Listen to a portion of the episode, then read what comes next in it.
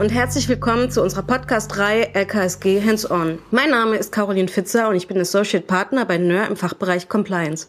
Heute mit dabei sind meine Kollegen Patrick Mückel und Benjamin Jahn, beide Partner im Arbeitsrecht. Hallo. Hallo Caroline. In unserer Podcast-Reihe LKSG Hands-On berichten wir aus unserer Beratungspraxis und geben Tipps, wie Unternehmen das LKSG umsetzen können. In der letzten Folge haben wir unter anderem die Funktion der zuständigen Stelle und das Beschwerdeverfahren besprochen. In unserem Podcast bilden wir immer ein fiktives Beispiel. Das ist die Blechbox GmbH.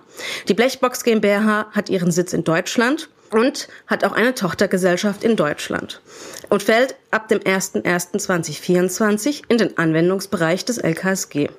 Die Blechbox hat keinen Bezug zu einem Mandanten oder zu einem Mandat und ist ein fiktives Beispiel.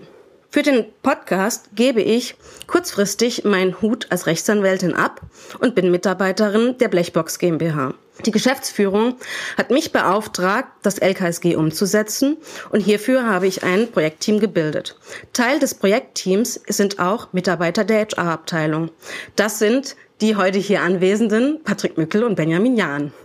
Ja, vielen Dank, liebe Caroline. Wie du schon berichtet hast, schlüpfen wir heute auch in die Rolle von Mitarbeitern der Blechbox GmbH. Und bei der Implementierung des LKSG in der Blechbox GmbH haben auch gleich die arbeitsrechtlichen Themen von Anfang an eine Rolle gespielt. Das heißt, wir waren gleich von Anfang an auch im Projektteam dabei. Das LKSG gibt den Unternehmen auf, ein Risikomanagement zu implementieren und hierfür eine Risikoanalyse durchzuführen. Dazu gehört natürlich auch die Konsultation von Arbeitnehmern und ihren Vertretungen. Das entspricht ja auch der Empfehlung des Gesetzgebers. Ähm, wir werden hierbei sicher teilweise standardisierte Befragungen von Mitarbeitern durchführen.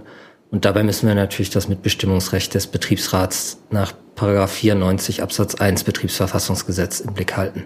Patrick, im Rahmen von Präventionsmaßnahmen haben wir schon eine Grundsatzerklärung zur Menschenrechtsstrategie formuliert und wir werden hierauf aufbauen, auch Verhaltensvorschriften und Richtlinien, einen sogenannten Code of Conduct für die Mitarbeiter noch erlassen.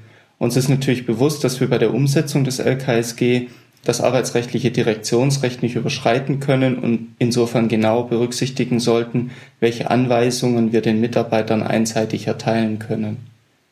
Wir haben zu den Präventionsmaßnahmen außerdem mit unserem Betriebsrat schon gesprochen und werden ihn auch regelmäßig über den Sachstand informieren. Unser Betriebsrat hat uns richtigerweise auch darauf hingewiesen, dass Mitbestimmungsrechte gemäß 87 Absatz 1 Nummer 1 Betriebsverfassungsgesetz bestehen, wenn wir im Rahmen unserer Verhaltensvorschriften und des Code of Conduct nicht nur gesetzliche Vorgaben ausführen, sondern auch selbst die Art und Weise der Umsetzung ausgestalten wollen. Aus diesem Grund war uns von vornherein eine Kommunikation mit dem Betriebsrat wichtig, denn auch die Theorie der Wirksamkeitsvoraussetzung müssen wir beachten und wir wollen Streitthemen möglichst frühzeitig klären, damit wir bei der Implementierung keine Zeit durch Einigungsstellenverfahren verlieren. Das ist absolut sinnvoll und gilt natürlich auch im Kontext von Schulungen. Unsere Mitarbeiter müssen ja wissen, welche Anforderungen auf sie zukommen und welche Pflichten sie treffen. Das wird wahrscheinlich turnusmäßige Schulungen erforderlich machen. Und auch in dem Kontext müssen wir das Mitbestimmungsrecht unseres Betriebsrats beachten aus Paragraphen 97, 98 Betriebsverfassungsgesetz. Da müssen wir mal sehen, ob es Sinn macht, eine allgemeine Betriebsvereinbarung zu Schulungen abzuschließen oder eine spezifische im Kontext des LKSG. Wir wollen bei der weiteren Abstimmung mit dem Betriebsrat die Themen auch konstruktiv gestalten und dann ist es sicherlich sinnvoll, wenn wir laufend im Austausch mit dem Betriebsrat sind. Wenn der Betriebsrat einen LKSG-Beauftragten bestellt, können wir mit dem schon vorab einzelne Themen abstimmen, um nicht jederzeit ins Gremium zu gehen. So können wir den Prozess effizienter gestalten und besser strukturieren und auch zügiger voranbringen. Das finde ich sehr sinnvoll. Ähm, was ich mit dir noch diskutieren wollte, war, ob wir positiv Anreize schaffen für Präventionsmaßnahmen, insbesondere vergütungsbezogen. Da könnte man ja drüber nachdenken. Da erscheint mir in erster Linie wichtig, dass wir die Anreize richtig setzen. Also wenn wir sowas implementieren wollen. Was sicher nicht sinnvoll ist, äh, wäre zum Beispiel eine Vergütungskomponente daran zu knüpfen, dass besonders viele Meldungen äh, oder Beschwerden erfolgen. Das setzt einen falschen Anreiz für fehlerhafte Meldungen, Beschwerden. Umgekehrt äh, sollten wir auch keine Anreize dafür setzen, dass möglichst wenig Beschwerden erfolgen, denn das schreckt möglicherweise davon ab, das Beschwerdesystem zu nutzen.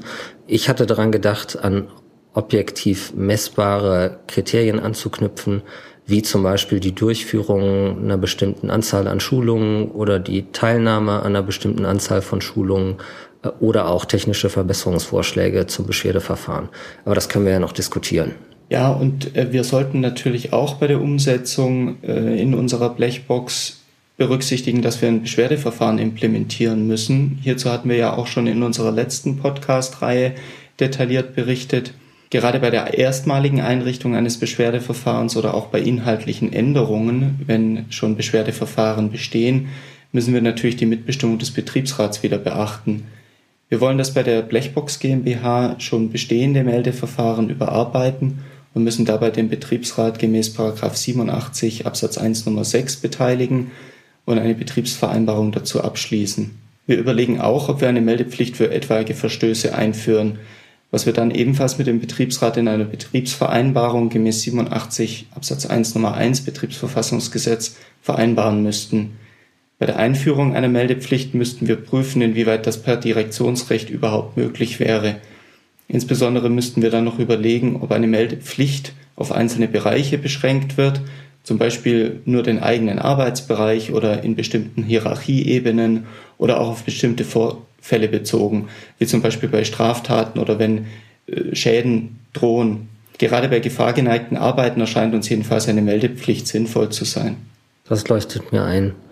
Als Teil der Aufklärungsmaßnahmen würden wir natürlich auch darüber informieren, dass keine Disziplinarmaßnahmen erfolgen, nur weil man an der Aufklärung mitwirkt oder zum Beispiel eine Beschwerde erstattet. Das ist im Gesetz ja auch so vorgesehen.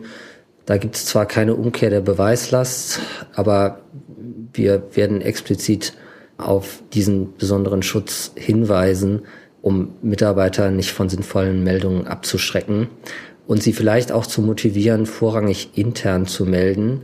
Da gibt es auch gute Argumente für, dass es sich dabei um eine arbeitsvertragliche Nebenpflicht handelt.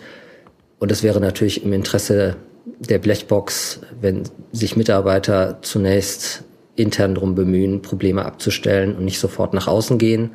Da müssen wir auch die Gesetzesentwicklung so ein bisschen im Blick behalten, ob es eine Angleichung an das Hinweisgeberschutzgesetz geben wird, denn dann gäbe es eine Beweislastumkehr und eine Wahlfreiheit zwischen interner und externer Meldung.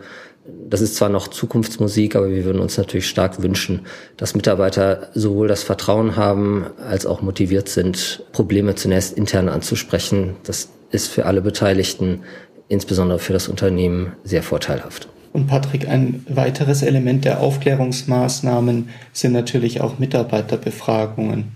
Für unsere Verhaltensvorschriften, also den Code of Conduct oder auch unsere Betriebsvereinbarung, müssen wir überlegen, inwiefern wir Mitarbeitern eine Auskunftspflicht bei den Befragungen auferlegen können und inwiefern wir auch eine Beteiligung des Betriebsrats oder einzelner Betriebsratsmitglieder bei Befragungen ermöglichen können.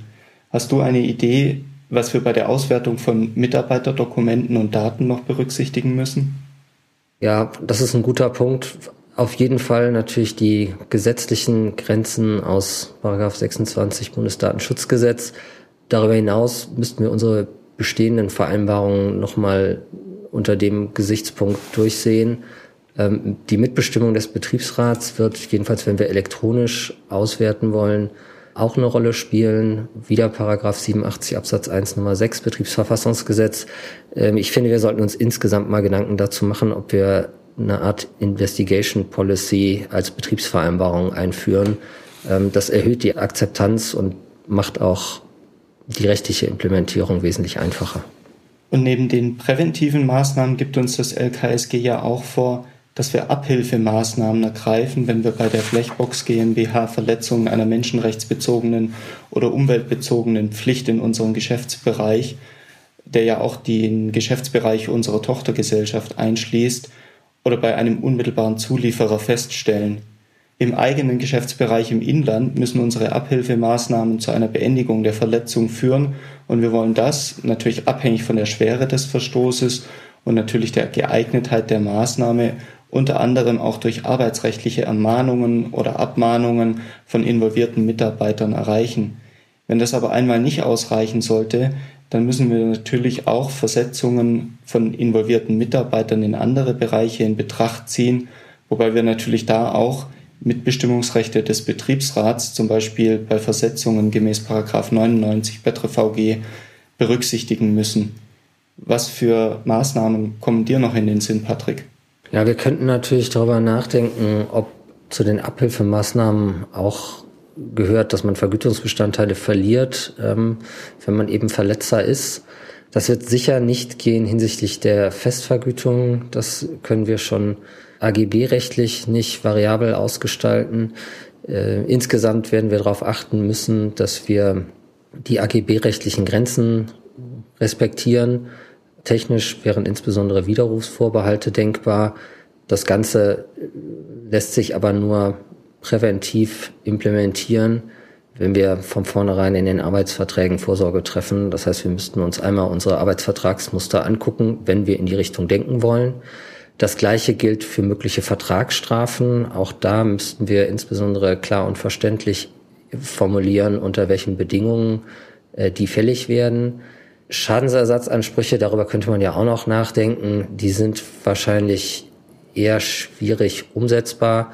Kommt natürlich auf den Einzelfall an, aber wir haben einerseits in Paragraph 619a BGB eine Beweislastumkehr zugunsten des Mitarbeiters und wir haben die vom Bundesarbeitsgericht entwickelte arbeitsrechtliche Haftungsprivilegierung, sodass Schadensersatz in vielen Fällen wahrscheinlich eher eine theoretische Option sein wird. Wenn man also monetär disziplinieren will, dann geht es wahrscheinlich eher über den Verlust von Vergütungsbestandteilen beziehungsweise Vertragsstrafen. Weitere Maßnahmen? Naja, in äußersten Fällen müssen wir natürlich auch eine Kündigung des Arbeitsverhältnisses von involvierten Mitarbeitern in Betracht ziehen. Das hängt natürlich vom konkreten Einzelfall ab, aber da können wir über Personen oder auch verhaltensbedingte Kündigungen nachdenken die auch als außerordentliche Kündigung oder im Rahmen von Tat- oder Verdachtskündigungen ausgesprochen werden können. Bei der Kündigung des Arbeitsverhältnisses müssen wir natürlich aber auch wieder an den Betriebsrat denken, den wir vorher anhören müssen. Absolut. Kündigungen sind noch ein gutes Stichwort im Rahmen unserer weiteren Beteiligung an Vergabeverfahren. Als äh, Konsequenz von Verstößen äh, kann es sein, dass wir vom Vergabeverfahren ausgeschlossen werden und äh, oder ausgeschlossen werden würden. Und dem können wir begegnen, indem wir nachweisen, dass wir uns so gut es geht bemüht haben, uns von entsprechenden Mitarbeitern zu trennen. Die Grenze wird hier sicher das Kündigungsschutzrecht sein. In der Sache werden wir prognostizieren müssen, wie erfolgreich wäre denn ein Kündigungsschutzverfahren das ist der eine Strang und dann, wie auch außerhalb des konkreten LKSG-Kontextes, werden wir wahrscheinlich prüfen müssen, ob uns andere alternative Beendigungsmöglichkeiten zumutbar sind. Und da können wir an das anknüpfen, was du gerade schon gesagt hattest, Aufhebungsvertrag, gerichtlicher Vergleich oder vielleicht auch gerichtlicher Auflösungsantrag. Ähm, das sind jedenfalls Optionen, die zum Erhalt unserer Beteiligung im Vergabeverfahren in jedem Fall geprüft werden müssen. Noch ein weiterer Aspekt, der über das Lieferketten-Sorgfaltspflichtengesetz kam, ist ja, dass auch die Informationspflichten des Wirtschaftsausschusses etwas ergänzt worden sind. Der neu eingeführte Paragraph 106 Absatz 3 Nummer 5 BetreVG sieht vor, dass der Wirtschaftsausschuss auch bei Fragen der unternehmerischen Sorgfaltspflichten in Lieferketten nach dem LKSG zu informieren ist. Wir werden den Wirtschaftsausschuss rechtzeitig und umfassend informieren müssen, wobei rechtzeitig ja immer bedeutet, dass die Informationen zu einem Zeitpunkt erfolgen müssen, bei dem der Wirtschaftsausschuss noch seine eigenen Gedanken und Überlegungen mit einbringen kann.